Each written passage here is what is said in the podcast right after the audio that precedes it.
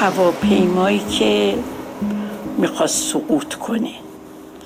یه دفعه من و امیر آقا از آمریکا برمیگشتیم. رفتیم آلمان فرانکفورت نشستیم. بعد با تاخیر یه دو سه ساعت که تاخیر داشت سوار هواپیما شدیم به طرف ایران.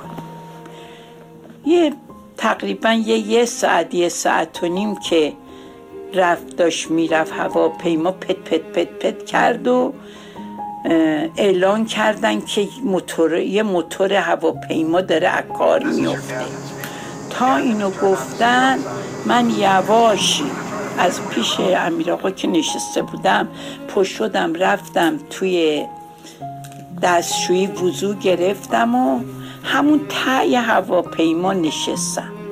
نشستم صندلی خالی هم خیلی بود. نشستم و یه دونه چیز داشتم کتابچه داشتم هم خود دعا توش بود و هم یه مناجات بود و اینا. این کتابچه کوچیکه رو در آوردم و همینجور که هواپیماه خود بالا و پایین می‌رفت داشتم دعا خوندم و که ای خدا ایشالله بیایم پیش چقدر خوشحالم که داریم میایم و پلوی تو و خودت خواستی اینجوری بیایم و اینا؟ یک دفعه دیدم امیر آقا بالا سرمه. کیان گفتم بله. گفت چرا اینجا نشستی؟ گفتم که خب مگه ندیدی؟ گفت که می‌خوایم هواپیما ممکنه سقوط کنه. خب می‌خوایم بریم پلو خدا دیگه هر کی باید تنها تنها بشینه.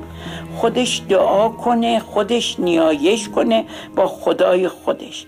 گفت خدا میونه این همه زن یه زن دیوونه به ما داده.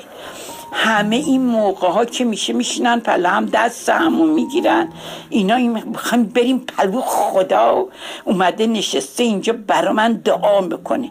بلند شو بیا همونجا سر جاد بشی. خب درست اینو بگو. میام میشینم. چه فرقی می‌کنه؟ گفت میگم پاشو بیا. گفتم خیلی خوب. بلند شدیم رفتیم اونجا نشستیم و یه دفعه دوباره اعلان کردن. حالا ما خیلی هم که انگلیسی نمیفهمیدیم. همچی همش رو بفهمیم. یه آقای پلومون نشسته بود که برامون ترجمه می‌کرد ایرانی. گفتش که هر جا می‌خوایم بشینیم اجازه نمیدن. بالاخره تونستیم از اسرائیل اجازه بگیریم بشینیم تا هواپیمامون رو عوض کنیم یه کاری بکنیم. خلاصه هواپیمای اوج گرفت و خیلی 20 دقیقه بعدش اسرائیل نشست. گفتم خب حالا دیدی دعاهای کاری کرد؟ دیدی که چه جوری شد؟ اون آقایی که برای ما ترجمه می‌کرد می‌گفت به خدا حالا یکی دو تا پنج تا.